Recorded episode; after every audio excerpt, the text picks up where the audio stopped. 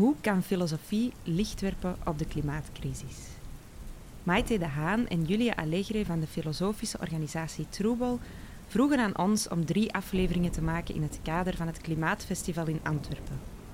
In deze derde aflevering hoor je Harriet Bergman vanuit de studio in Vondel CS over het ongemak van klimaatverandering. Je luistert naar Kluwe.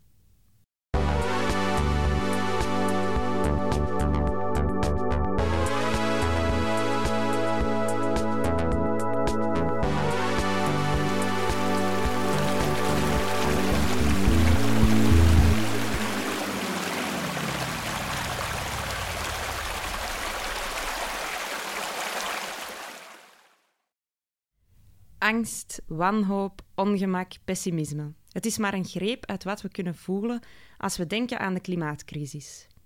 Wat betekenen die emoties eigenlijk? En welke rol spelen ze op weg naar een duurzame toekomst? Staan negatieve emoties in de weg van vooruitgang of maken ze er noodzakelijk deel van uit? We spreken met Harriet Bergman over de ongemakkelijke emoties die met de klimaatcrisis gepaard gaan. Harriet is als filosoof verbonden aan de Universiteit Antwerpen. Ze schrijft een doctoraat over klimaatverandering en ongemak en onderzoekt daarbij specifiek de relatie tussen queer, feministisch en antiracistisch gedachtegoed en klimaat. Shihiro Geuzenbroek schuift aan als tafelgast. Zij houdt zich als klimaatactiviste en filmmaakster bezig met klimaatracisme. Hallo allebei, welkom terug in de studio. We hebben jullie hier in deze combinatie al eens gehad voor de eerste aflevering uh, met Shihiro over uh, klimaatracisme. Maar nu uh, ligt de focus op jouw onderzoek, Harriet. Um, in aflevering 1 hadden we het over klimaatracisme. Je zou van minder down worden. Um, ik las onlangs ook over het project Is This How You Feel? van een wetenschapper, geloof ik, die mensen vraagt om brieven op te sturen um, met één simpele vraag: How do you feel about climate change? Emoties voelen over klimaatverandering is blijkbaar een ding. Um, en jij doet daar onderzoek naar. Um, kan je daar iets meer over zeggen? Wat voor emoties brengt klimaatverandering, de klimaatcrisis teweeg? Um, nou, ik zou eerst wel willen vertellen over waarom ik überhaupt uh, dacht aan emoties. Omdat heel veel binnen filosofie over klimaatverandering, van environmental ethics en uh, climate justice, zijn allemaal nog best wel rationele benaderingen. En ook hoe tot, ik denk een paar jaar terug, heel veel klimaatbewegingen handelden. En hoe mensen spraken over klimaat was, als we vertellen hoe het zit, dan komt er wel een verandering. Uh, als we maar gewoon met de feiten blijven zwaaien en vertellen wat er gaande is, dan komt er, dan komt er wel wat. En uh, binnen de politieke filosofie is denk ik heel lang een bias geweest. En met heel lang bedoel ik een uh, aantal, aantal eeuwen. uh, heel lang een bias geweest voor rationele wezens die bedenken wat de juiste oplossing voor iets is en dat dan uitzoeken. Um, en ik denk dat juist bij klimaatverandering zie je dat, of klimaatontwrichting eigenlijk, want verandering is zo'n licht woord dat het uh, misschien geen recht doet aan wat er echt gaande is. Het wordt echt ontwricht of stuk gemaakt. Dat juist bij klimaatontwrichting zie je dat die, die rationele benadering heel duidelijk volledig weg is maar mensen toch doen alsof ze rationeel aan het antwoorden zijn op de crisis die gaande zijn. Kan je daar nog verder uitleggen? Um, hoe bedoel je? Waarschijnlijk uh, wel. Ja, ho hoezo? Zijn we, niet, zijn we niet rationeel bezig? Zijn we dan niet met de feiten bezig? Of, of ja, leg uit. um, de, de veranderingen die nodig zijn om uh, effectief te reageren op die klimaatontwrichting die al gaande is en die op dit moment vrijwel on onontkoombaar is, en de veranderingen die nodig zijn om nog veel erger te voorkomen, uh, worden op dit moment gewoon niet doorgevoerd. Um, bijvoorbeeld uh, voor Kopenhagen, dat is een klimaattop van heel lang geleden, waar uh, Chihiro's film ook over ging, voerden Caribische eilanden een strijd met de slogan 1.5 to stay alive. Nou, misschien herinner je je Parijs. Mm -hmm. De stijging is niet 1.5, de stijging is 2. Hm. En de stijging is niet binnenkort. De stijging, eh, zeg maar dat we hebben de tijd om dat te doen tot 2050. Dat is niet rationeel. Want bij een stijging boven anderhalve graad, they don't stay alive. Dus als we rationeel zouden zijn, zeg je, dan zouden we al lang de veranderingen hebben doorgevoerd. Nou, in die zin is het rationeel omdat de mensen die winst maken hiermee eh, en er baat bij hebben, uh, geven niet om die levens. En daarom is het rationeel om dit te doen. Maar voor iedereen die uh, dat voelt, iedereen die wel geeft om die levens, wat we doen alsof we dat, we, nou ja, de mensen bij die tops doen alsof ze geven om die levens. Maar als ze dat echt deden, dan zouden ze natuurlijk heel anders handelen. En um, zo zijn er meer dingen dat de emotionele dimensie eigenlijk wordt uitgeschakeld um, om, ja, om door te gaan op de, ja, de, de weg van destructie waar we eigenlijk op af, ja, die we volgen op dit moment. Dus dat is een van de redenen waarom ik dacht van oké, die emoties zijn belangrijk. Omdat we op dit moment en niet rationeel handelen, maar ook door die emoties uit te schakelen, eigenlijk veel bruter en vreder uh, door kunnen gaan op het pad waar we mee bezig zijn. -hmm. Oké, en je zegt, we schakelen die emoties uit, maar als je kijkt naar uh, die, die, die vraag van die wetenschapper, how do you feel about climate change? Uh, maar ook als je kijkt naar artikels over, over klimaatdepressie en climate anxiety, dan lijkt het mij alsof er toch een groot deel emoties ingeschakeld wordt door klimaatverandering. Ja, Hoe spelen die een rol? Ja, ik ben ook heel blij dat dat steeds meer aandacht krijgt en dat er ook steeds meer naar gekeken wordt. Omdat ik heb echt het idee dat dat iets is van de afgelopen jaren. Dat dat meer is, maar dat dat twee, drie jaar terug nog helemaal niet uh, zo bekend was. Um, en ik ben ook heel, eigenlijk heel blij dat uh, depressie, angst, dat soort dingen ook naar voren zijn gekomen. Omdat ook binnen sociale bewegingen en ook binnen de wetenschap heel lang het, uh, het, het verhaal een beetje was van we moeten een hoopvol verhaal vertellen. Van je moet mensen hoop geven om in actie te komen. Je moet mensen een doel geven waar ze naar kunnen strijden. En als je die hoop wegneemt, dan uh, zit je pas echt in de penarie. Uh, aan de ene kant uh, ja, zie ik dat. Aan de andere kant zie ik dat er ook heel veel hoop wordt voorgeschoteld die, geen, ja, die niet die naam zou mogen hebben. Van dat, dat plastic tasjes bij de supermarkt worden afgeschaft, terwijl KLM nog steeds miljarden subsidie krijgt. Dat, mm. soort, ja, dat soort dingen wringen gewoon heel erg. Ja, daar kan ik misschien wel alvast aanhaken. Graag. Ik denk uh, die valse hoop of die hoop als verdoofmiddel ook heel erg um, ja, uitwist hoe wanhoop voor heel veel bewegingen een on, on, ontiegelijk grote springplank is. Als je kijkt naar Black Lives Matter, dat komt niet uit hoop. Ja, dat komt uh, uit, uit, uit wanhoop. Uh, en die systemische onrechtvaardigheden die zijn de hele tijd gaande, maar je hebt die tipping points waarin wanhoop en gevoel van collectiviteit en een bepaalde uh, vertrouwen in je gemeenschap uh, eigenlijk ertoe leiden dat mensen een enorme moed tonen. Uh, maar daarvoor moeten ze juist niet verdoofd zijn met een soort van leugen van valse hoop. Hm. Dus ik hoor jullie eigenlijk zeggen dat die, die vooral dan de negatieve emoties, denk ik, van wanhoop, van misschien angst, die, die anxiety, dat dat een motor kan zijn voor activisme? Het kan zeker een motor zijn wanneer het gepaard gaat met strategieën voor verandering. Dus je ziet, je, je hebt ook mensen die echt depressief worden van het klimaat. Hm, uh, verlamd raken. Die verlamd raken en die niks meer kunnen. En dat is eigenlijk een ja, volledig logische reactie op wat er gaande is. Hm. Want je ziet destructie om je heen en je weet niet hoe je het verschil kan maken. Maar als het gepaard gaat met dat zien, dat erkennen en wel weten hoe je verschil kan maken, dan is het een, uh, ja, een goede impuls voor verzet en voor strategieën van verandering die ergens toe leiden. Maar als je alleen maar angstig bent, ja, dan verlam je. Mhm. Mhm. We, we hebben het nu over emoties uh, aan de kant van degene die um, ja, klimaatverandering, klimaatbreakdown als iets echt ziet en daar ook bang van wordt of kwaad van wordt of, of onrecht ervaart.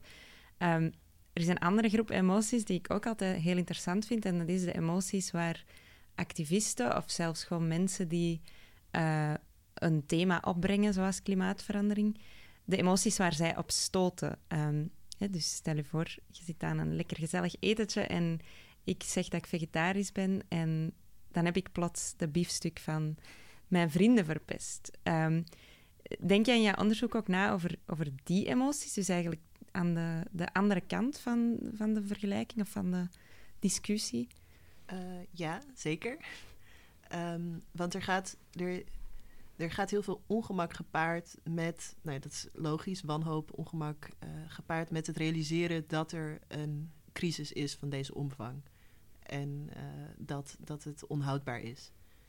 En je merkt, ik, ik, nou, ik denk dat de meeste mensen die luisteren vast wel ooit hebben meegemaakt dat ze een bepaald onrecht wilden aankaarten.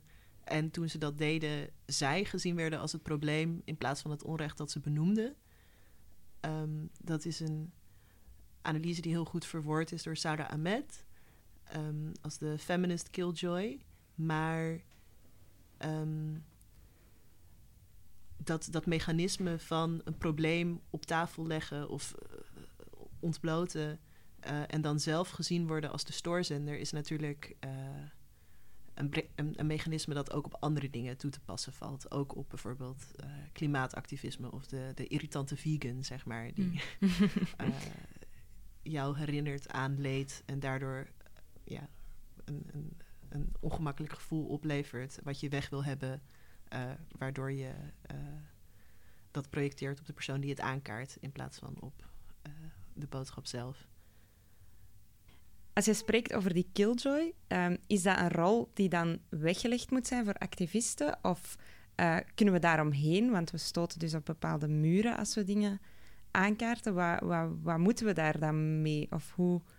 Um, ik zou er willen antwoorden op een aantal niveaus. Het, het eerste is dat um, binnen een gesprek over antiracisme of feminisme heeft het vaak zin om personen aan te spreken.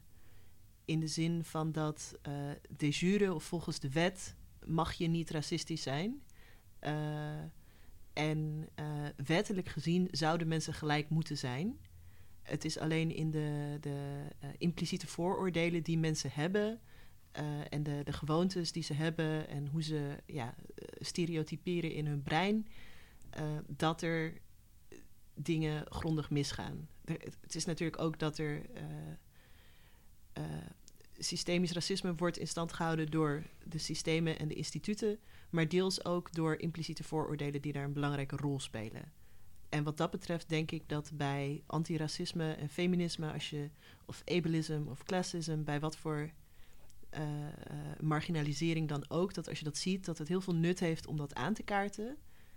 Um, ik denk dat dat deels ook zo geldt voor een soort van klimaatvervuilers, maar minder.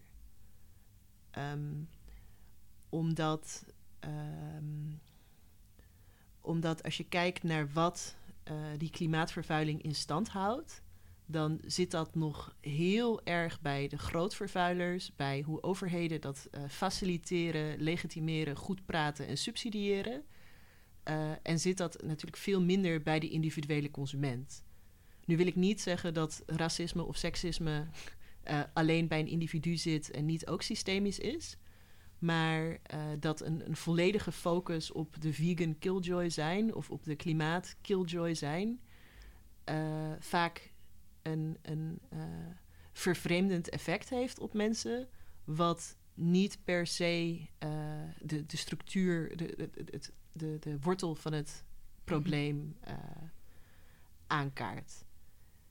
Je, je zegt eigenlijk dat het um, de benadering van het hebben over emoties misschien, en zeker dan van die rol van die killjoy op te nemen, uh, het probleem eigenlijk maskeert alsof het een probleem is van, van individuen. Ja. Terwijl jij zegt, we moeten voornamelijk die structuren aanpakken. Um, mijn vraag is dan, als we het over emoties hebben, uh, hoe heeft dat met die structuren te maken? Dus uh, emoties lijkt iets heel individueel, iets heel frivol bijna. Een, een criticaster zou kunnen zeggen: we moeten ons toch niet op emoties concentreren. laat ons gewoon, weet ik veel, Shell bekladden met rode verf of, of zoiets. Wat zeg je daar dan op? Waarom blijven die emoties belangrijk? Ehm, nou, ik denk als eerste omdat de emoties een rol spelen bij het vormgeven van verzet uh, daartegen. En ook bij de, de mogelijkheden die je kan bedenken om het anders te doen. Misschien kan ik daar ook aanhaken. Uh, ik, mijn eerste gedachten uh, zijn heel erg op van ja, emoties zijn een vorm van intelligentie. En als we kijken naar hoe um, ja, klimaatcrisis een structurele crisis is van uh, een misconceptie van ons bestaan op aarde. Uh, dan moeten we eigenlijk kijken naar alles van uh, hoe wij produceren, inclusief onze kennisproductie en intelligentie. Mm. en emotionele waarheden kunnen soms uh, ja, um, dingen duiden die we nog niet hebben geduid in onze mainstream vormen van kennisproductie. Dus als je ergens pijn voelt, is dat een hele grote duiding van waar het aandacht nodig heeft. Um, en als je kijkt naar die, die waar jullie het net eerder over hadden gehad, over hoop en waarom de mainstream zo erg blij is als, als, als er steeds maar een hoopvolle beweging is. Omdat hoop dan een soort van verdoving is van de pijn die intelligentie geeft of wat, wat daadwerkelijk zorg nodig heeft. Um, dus ik denk dat uh, ja, de emotionele intelligentie van pijn, intergenerationele trauma, het, het, trauma wat zowel in het land zit als in de mens, uh, met die emotionele kennisproductie ook een enorme kompas kan zijn voor daar waar het dieper heling nodig heeft. Misschien ook nog um, die emoties van die weerstand die je voelt als je een killjoy-rol op je neemt of als je het probleem blootlegt. Uh, ik denk dat dat ook heel relevant is om te bedenken van waar komt die weerstand vandaan, hoe wordt die gevoed, waar, ja, wie heeft er baat bij dat die weerstand in stand gehouden blijft. En um, wat, wat dat betreft denk ik dat het ongemak zowel aan de kant van klimaatactivisme, activisten kun je zien van oké, het is angstig en deprimerend en droevig, maar ook bij mensen die zich aangesproken voelen, maar niet per se willen veranderen, hm. Zit er natuurlijk ook heel veel weerstand en ongemak tegen uh, een schuldgevoel aangepraat krijgen, uh, schaamte aangepraat krijgen, uh, zich, zich moeten rechtvaardigen voor iets, terwijl zij ook niet ervoor gekozen hebben te leven in een wereld met auto's. Maar ja, hun SUV rijdt gewoon heel lekker. Dus dat, daar, daar zeggen die emoties ook best wel veel. Um, hoe men gehecht is aan de status quo. Ja, um, in de filosofie is er zoiets als, uh, maar dat, weet jij zeker wel, effective injustice. Dus, dus het onrecht met betrekking tot emoties. En ik zie daar eigenlijk een link met wat Giro over werkt. Um, denken jullie dat er ook een uh, emotioneel onrecht gebeurt in hoe dat men met die emoties omgaat uh, van sommige groepen versus van andere groepen? Ja, zeker. Um, maar ik denk dat dat meer een symptoom is van een breder probleem. Dat überhaupt die mensen die weerstand voelen tegen de verandering die noodzakelijk is om meer klimaatslachtoffers te voorkomen, uh, dat die veel serieuzer worden genomen. Dat is eigenlijk een symptoom van het probleem dat zij überhaupt veel serieuzer worden genomen, terwijl ze ondertussen miljoenen slachtoffers maken. Mm -hmm. um, dus daar is het eigenlijk gewoon van wie, wie de macht heeft, bepaalt wat relevant is. Uh, en hun gevoel is relevant. En het gevoel van de mensen die zeggen 1.5 to stay alive is niet relevant. En ze gaan toch snel dood. -hmm. Ja, en op de vraag over emotioneel onrecht denk ik ook dat um, we worden eigenlijk heel erg aangemoedigd om niet uh, te leven waar we leven. Dus we zien uh, het bos niet als een supermarkt. Uh, of we zien niet dat we elke dag iets moeten teruggeven aan onze eigen wijk. we zijn niet wederkerig in ons onze bestaan, in ons dagelijks bestaan. En dat wordt eigenlijk aangemoedigd. En op diezelfde manier dat we ecologisch niet leven waar we leven, leven we ook heel vaak niet in onze eigen lichamen als onze lichamen pijn ervaren of angst ervaren. Want word je eigenlijk aangemoedigd om meer afgevlakt te zijn, om uh, vervreemd te zijn. Kapitalisme is een systeem van vervreemding op alle niveaus, ook emotioneel. En ik denk dat die uh, op het moment dat je die verlamming of verdoving uh, stopzet, dan ga je van alles voelen. Je gaat paniek voelen, je gaat angst voelen, je gaat boosheid voelen. Maar vanuit de staat van verdoving of verlamming is eigenlijk elk gevoel een verbetering, omdat het de, de, de alarmsignalen doen het weer. Die intelligentie van emotie die zeggen: Help, the house is on fire and it's been on fire for 500 years. Um, die doet het weer. Dus dan uh, is het wel uh, makkelijker dat je, dat je weer in je lichaam zit en vanuit je lichaam kan reageren. En dan doe je dat hopelijk collectief en met meerdere. Maar uh, er is een noodzaak om je eigen emoties te gaan voelen. Hm. Anders dan sta je eigenlijk voor een deel uit. Ja. En als mensen die emoties niet voelen, waar zit dan volgens jou, Harriet, het, het probleem? Is het omdat ze nog niet genoeg overtuigd zijn van, van de gevolgen van de klimaatcrisis? Of uh, omdat ze niet genoeg in hun lijf zitten, zoals Chiro? Waar, is dan, ja, waar zit dat dan vast? Ik heb echt het idee dat het een vorm van uh, afsluiten is. Dus je hebt, je hebt een uh, wetenschapper die drie verschillende niveaus van ontkenning van klimaatontwrichting onderscheidt. Soort van gewoon letterlijk ontkennen van nou ja, het gebeurt niet. Nou, dat is een steeds kleiner wordende groep die het steeds moeilijker zal hebben dat vol te houden. Dan een groep die zegt van ja, uh, het gebeurt wel, maar het komt niet door ons. Nou, ook die groep zal steeds kleiner worden en is steeds moeilijker vol te houden. Maar er is ook een vorm van ontkenning waar ik denk wij alle vier en waarschijnlijk ook de meeste luisteraars aan lijden. Is uh, er, het, klimaat verandert. Dat komt door de mensen. Ik ga door met leven zoals normaal. Um, en in plaats van de, de, de, de paniek en woede en de, de drang om, om te beschermen wat er nog is, uh, gaan ze gewoon door met leven. Dus een soort van. Ja, dat is natuurlijk een vorm van ontkenning. Want als je huis in de fik staat uh, en je gaat door met leven en je wacht tot alles instort, ja, dan, dan was je toch niet zo super bewust van hmm. wat je aan het doen was. Hmm. Ik denk dat die dissonantie uh, tussen handelen en uh, wat je weet, rationeel, mm -hmm. is natuurlijk, dat weten wij allebei, daar zijn we in gesocialiseerd. Omdat dat beloond wordt om, om door te gaan zoals quote-unquote normaal. Mm -hmm. um, maar um,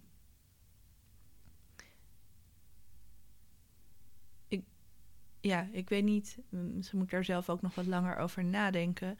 Uh, je bent hier al wat langer mee bezig, misschien op, deze, uh, op dit pad. Um,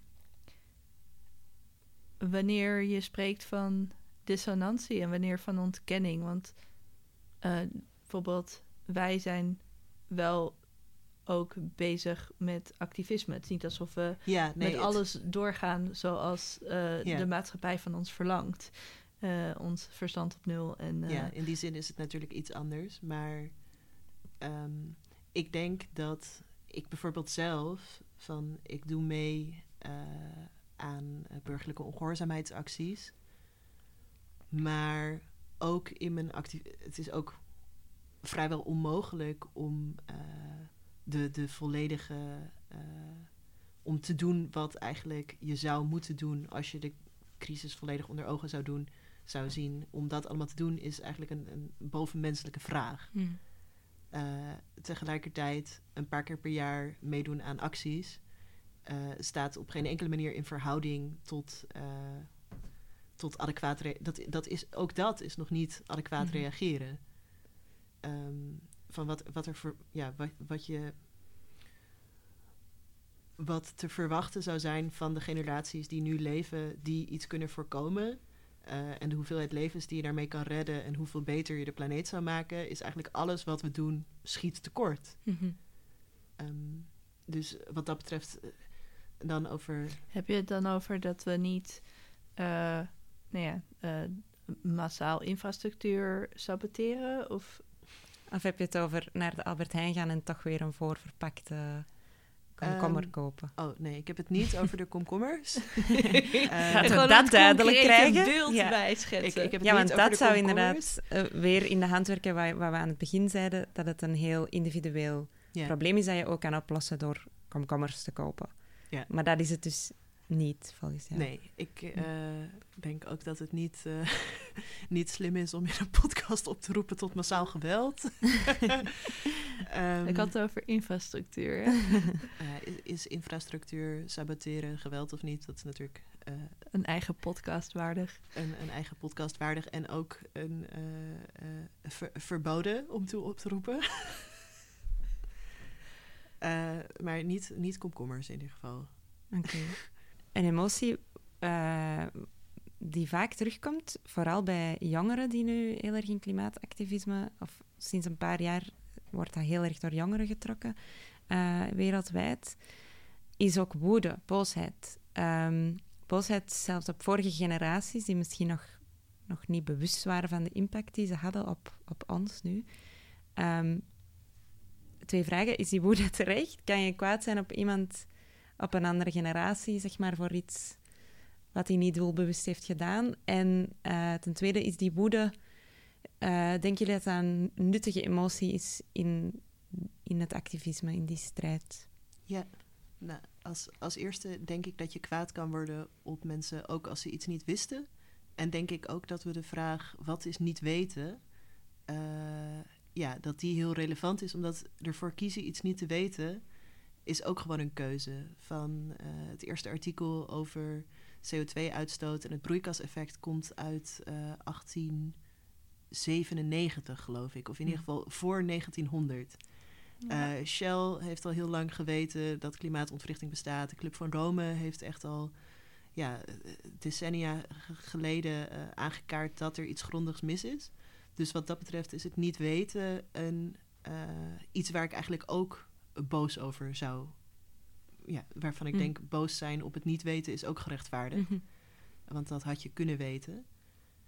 Uh, en moeten weten. En ik denk ook dat het een, uh, in die zin een morele plicht is om, uh, ja, om je niet af te sluiten voor die kennis. Dus die woede is zeker gerechtvaardigd.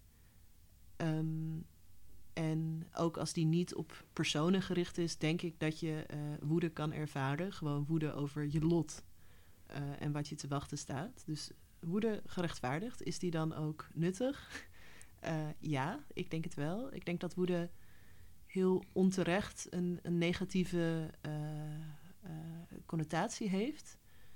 Terwijl woede super vruchtbaar kan zijn, heel veel energie kan geven en ook vaak gewoon dingen blootlegt die er mis zijn. Mm -hmm. um, en dat met, uh, met hoop had je, denk ik, een stuk minder mensen de straat opgekregen dan met de boosheid die mensen nu terecht ervaren. Mm -hmm. Kijk. Um, als laatste vraag, wat is nu uh, de, de praktische takeaway, zeg maar? Moeten we uh, allemaal meer emoties gaan voelen hierover? Of, of dichter bij onszelf komen over die emoties? Of moeten we anders over emoties gaan praten? Wat is nu dan het pleidooi dat we hieruit kunnen trekken? Ik denk mijn eerste ding is uh, stoppen alsof de klimaatcrisis een, uh, een, een, logisch probleem is.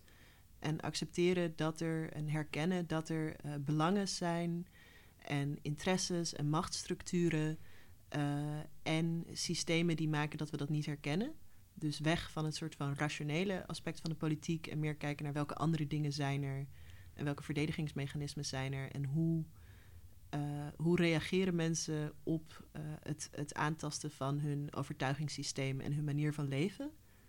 Dus dat is één onderdeel daarvan. Het tweede onderdeel daarvan is denk ik um, accepteren dat klimaatontwrichting uh, impact heeft. Een emotionele impact. Niet alleen een, een planningsimpact, maar ook een, ja, ook een gevoelsimpact. En dat, uh, ja, dat een plek proberen te geven. En ik denk dat de derde uh, takeaway is om dat een plek te geven samen met anderen. Dus om als je verdrietig of woest of wat dan ook bent. Maar ook als je je schaamt omdat je de hele tijd die plastic komkommer koopt. Om daarover te praten met mensen en te kijken hoe je die emoties om kan zetten in iets wat uh, uh, bijdraagt aan uh, een strijd voor een betere wereld. Ik wil het ook nog heel kort hebben over um, de, de narratieven van heel veel klimaatbewegingen over we doen dit voor de toekomst of dit gaat om onze kinderen. En ook dat hele erge hoopvolle, dat toch vaak naar voren komt, omdat ja, dat is vrij ongemakkelijk, maar ehm, ja, in die zin linkt het aan klimaatracisme, aan het gesprek dat we eerder hebben en misschien ook aan het gesprek over de groene economie en de mythes daarvan. Ehm, er, er, gaan al mensen dood. Mhm. Eh, dat zijn niet witte mensen. Uh, en dat is vaak heel ongemakkelijk voor mensen om uh, te realiseren dat het niet alleen gaat om hun toekomst of de toekomst van hun kinderen, maar dat ze al die tijd eigenlijk uh, andere slachtoffers genegeerd hebben uh, en niet de moeite waard vonden om over te praten. En dat ook oorzaken die nu leiden tot de klimaatontwrichting, zoals kolonialisme, zoals extractivisme, dat dat ja, minder relevant was toen het niet ook witte mensen raakte. En dat soort ja, ongemakkelijke, ja, inconvenient truths, zeg mhm. maar.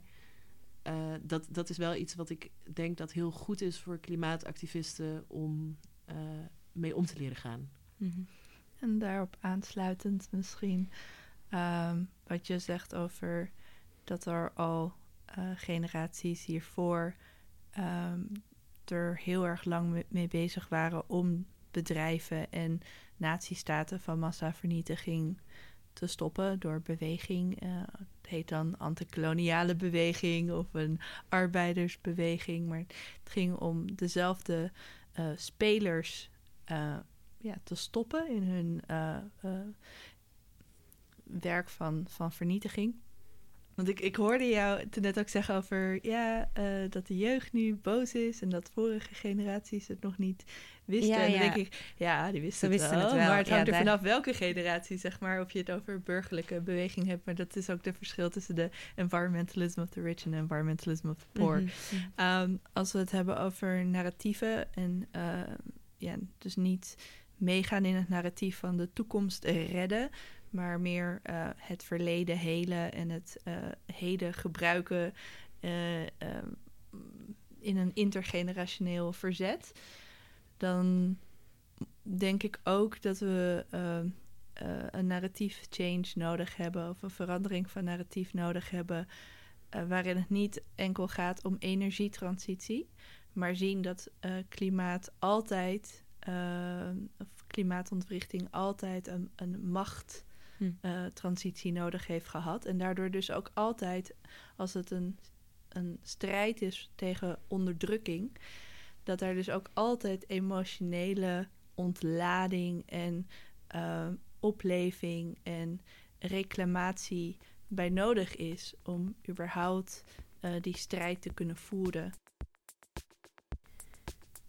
Je hoorde net de derde aflevering van de Klimaatpodcast die Kluwe maakte voor het Klimaatfestival Antwerpen. Surf naar www.klimaatfestivalantwerpen.be voor meer podcasts en digitale bronnen over klimaat en filosofie. Hou je favoriete streamingplatforms in de gaten voor deel 1 en 2 van deze podcast. Over de mythe van de groene economie en over klimaatracisme.